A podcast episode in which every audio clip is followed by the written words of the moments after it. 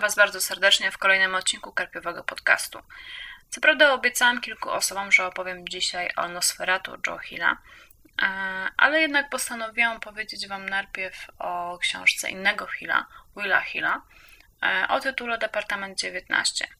Niedawno dostałam egzemplarze patronackie drugiej części tej e, serii i stwierdziłam, że to jest doskonała okazja, żeby opowiedzieć Wam o tym, jak ta seria się zaczyna. A zaczyna się od śmierci Juliana Carpentera, e, w wyniku której jego syn Jamie staje się członkiem tajnej organizacji, e, która walczy z wampirami. Jak się słusznie domyślacie, tą organizacją jest właśnie tytułowy Departament 19. Założycielami tej e, organizacji są postacie znane z Drakuli Brama Stokera, a w retrospekcjach umieszczonych w książce występują kolejni potomkowie tych bohaterów. Sam Jamie staje się członkiem tej organizacji, przechodzi odpowiednie szkolenie, a wszystko po to, żeby uratować własną matkę, która zostaje porwana przez głównego e, złego bohatera tej książki, czyli przywódcę wampirów.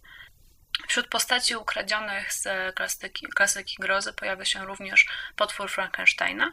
Swoją drogą dosyć ciekawa postać, tak jak zazwyczaj nie lubię takiego podkradania bohaterów e, z, e, z klasyki grozy i klasyki w ogóle.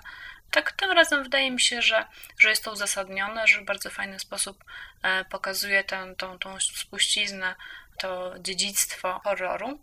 I to, co mi się podoba, to chociaż książka jest utrzymana w klimacie bardziej przygodowym, to jednak te elementy horroru są bardzo wyraziste. Wampiry są naprawdę brutalne. To nie są znani z Paranormal Romance świecące kochankowie, tylko postacie będące w dużej mierze pozbawione empatii.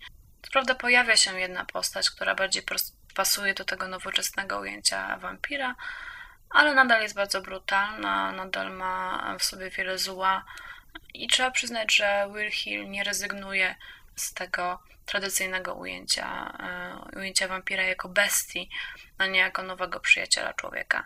Książka jest doskonałym prowadzeniem do, do filozofii horroru, do, do stylistyki horroru. E, nawet powiem szczerze, że w kilku miejscach zaskoczyła mnie jej brutalność. Podsumowując, wydaje mi się, że chociaż dorosły nie będzie się dobrze bawił e, czytając tę książkę, bo jednak jest ciut zbyt prosta, postacie są ciut zbyt schematyczne, e, to nastolatek myślę, że będzie miał dużo frajdy, e, na pewno nie będzie się przy niej męczył, a przy odrobinie szczęścia być może złapie horrorowego bakcela. E, także do usłyszenia. Mam nadzieję, że w następnym odcinku posłuchacie o innym Hillu, o Joe Hillu i jego najnowszej książce Nosferatu.